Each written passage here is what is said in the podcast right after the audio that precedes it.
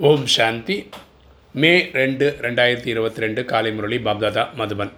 இன்றைக்கி தலைப்பு இனிமையான குழந்தைகளே. அமைதி உங்களுடைய கழுத்து மாலை. ஆத்மாவின் சுய தர்மம் ஆகும். ஆகையால் அமைதிக்காக அலைய வேண்டிய அவசியம் இல்லை. நீங்கள் உங்களுடைய சுய தர்மத்தில் நிலைத்திருங்கள். அப்பா சொல்கிற இனிமையான குழந்தைகளே அமைதி உங்களுடைய கழுத்து மாலை. அது நம்ம ஓம் சாந்தின்னு சொல்கிறோம் அப்படின்னா நான் ஓம்னா நான் ஆத்மா. நான் என்னோடய சுய தர்மம் சாந்தி அமைதி. இந்த அமைதி உங்களுக்கும் கிடைக்கட்டும் அப்படின்றதுக்காக தான் ஓம் சாந்தின்னு சொல்கிறோம் ஸோ நமக்குள்ளேயே அமைதியில் தான் இருக்கும். ஆத்மான்றதே அமைதி தான். ஸோ அந்த அமைதிக்காக நீங்கள் வெளியே தேட வேண்டியதில்லை. அது உங்ககிட்டயே இருக்குன்னு அப்பா சொல்கிறார் இன்றைக்கி கேள்வி. மனிதர்கள் எந்த ஒரு பொருளையும் சுத்தப்படுத்துவதற்காக என்ன யுக்தியை பயன்படுத்துகிறார்கள்? மேலும் பாபா என்ன யுக்தியை படைக்கிறார்? மனிதர்கள் எந்த ஒரு பொருளை இப்போ சுத்தப்படுத்துவதற்காக என்ன யுக்தியை கை படைக்கிறார்கள்? மேலும் பாபா என்ன யுக்தி படைக்கிறார்? பதில் மனிதர்கள் எந்த ஒரு பொருளையும் சுத்தப்படுத்துவதற்காக அதை நெருப்பில் போடுகிறார்கள். கரெக்டாக தங்கத்தை திருப்பி இதாக்கணும்னு என்ன பண்ணுறாங்க நெருப்பில் போடுறாங்க. வேள்வி அமைக்கிறார்கள். என்றாலும் அதில் நெருப்பை மூட்டுகிறார்கள். இங்கேயும் பாபா ருத்ர ஞான வேள்வியை அமைத்துள்ளார். அப்பா கூட ருத்ர ஞான வேள்வியை உருவாக்கியிருக்கிறார். இது வந்து நூறு வருஷத்துக்கு. ஆனால் இது ஞான வேள்வியாகும். இது வந்து ப்ராக்டிக்கலாக நெருப்பு விடுறது கிடையாது.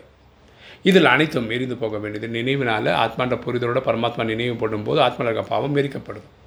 குழந்தைகளுக்கு நீங்கள் தேகம் உட்பட அனைத்தையும் இதில் அர்ப்பணிக்கின்றீர்கள். நம்ம எல்லாருமே தேக சகிதம் நம்ம இதை மறக்கிறோம். இதில் நினைவில் இது பண்ணுறோம் இதில் அர்ப்பணிக்கிறீர்கள்.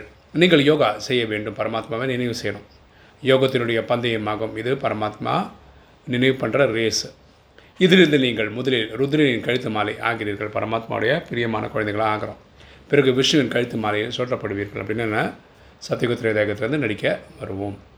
இன்றைய தாரணை. ஃபஸ்ட்டு பாயிண்ட்டு நேரம் குறைவாக இருக்கிறது. நிறைய போய்விட்டது. சிறிதே இருக்கிறது. இந்த சங்கமன்றது நூறு வருஷம். நம்ம ரெண்டாயிரத்தி இருபத்தி ரெண்டில் இருக்கோம். எண்பத்தாறு வருஷம் முடிஞ்சிச்சு. ஸோ இனி இருக்க காலகட்டம் ரொம்ப கம்மி. ஆகவே மீதம் இருக்கின்ற சுவாசத்தை பாபாவின் நினைவில் அர்ப்பணிக்க வேண்டும். ஸோ நம்ம இருக்கிற டைமை வந்து ப்ராக்டிக்கலாக நல்லபடியாக பயன்படுத்திக்கணும். பழைய பாவத்தின் கணக்கு வழக்குகளை முடிக்க வேண்டும். நம்ம அறுபத்தி மூணு ஜென்மமாக குப்பை வச்சுருக்கோம் இல்லையா? அப்போ இந்த பிரிவிலையும் உருவாக்கியிருக்கோம்ல இதெல்லாம் நம்ம நினைவுனால அழிச்சணும் ரெண்டு அமைதி சுய தர்மத்தில் நிலைத்திருப்பதற்கு நிச்சயம் தூய்மையாக வேண்டும். ஸோ அமைதியாக சுய தர்மத்தில் நிலைத்திருக்கிறது நம்ம என்ன பண்ணோம் தூய்மையாகணும். எங்கே தூய்மை இருக்கிறதோ அங்கே அமைதி இருக்கிறது. எங்கே தூய்மை இருக்கோ அங்கே நமக்கு அமைதியும் கிடைக்குது. என்னுடைய சுய தர்மமே அமைதி. நான் அமைதி கடல் பாபாவின் வாரிசு இதை அனுபவம் செய்ய வேண்டும். நம்ம என்ன புரிஞ்சுக்கணும்? நம்ம சுயதர்மமே அமைதி தான் நம்ம அமைதி கடலில் பரமாத்மாவின் குழந்தை அப்படின்னு புரிஞ்சுக்கணும்.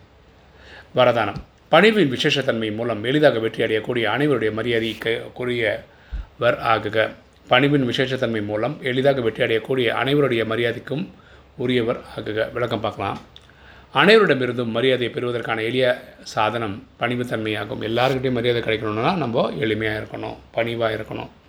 Ever be humble that is the way to win the வேர்ல்டுன்னு ஒரு பழமொழியே இருக்குது எந்த ஆத்மாக்கள் தன்னை சதா பணிவுத்தன்மையின் விசேஷத்தன்மையோடு நடத்தி கொண்டிருக்கிறார்களோ அவர்கள் எளிதாக வெற்றி அடைக்கிறார் யார் பணிவோடு இருக்காங்களோ அவங்க வெற்றி பார்த்துக்கிட்டே போகிறாங்க பணிவுடையவராக ஆவது தான் சுயமரியாதையுடன் இருப்பதாகும். ஸோ பணிவுடைய இருக்கிறது தான் சுயமரியாதை இருக்கிறதுன்னு அர்த்தம்.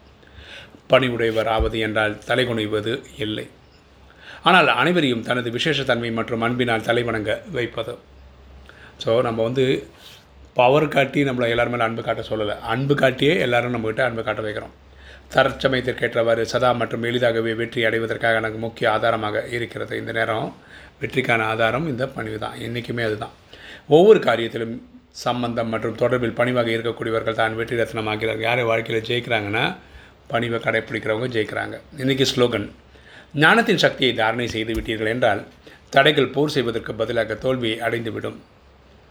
ஞானத்தை ஞானத்தின் சக்தியை தாரணை செய்து விட்டீர்கள் என்றால் தடைகள் போர் செய்வதற்கு பதிலாக தோல்வியை அடைந்துவிடும். ஸோ ஞான சக்தியை நம்ம தாரணை பண்ணிகிட்டே இருக்கும்போது நமக்கு வந்து தடைகள்லாம் கூட மலர் மாலைகளாக ஆகிவிடும்.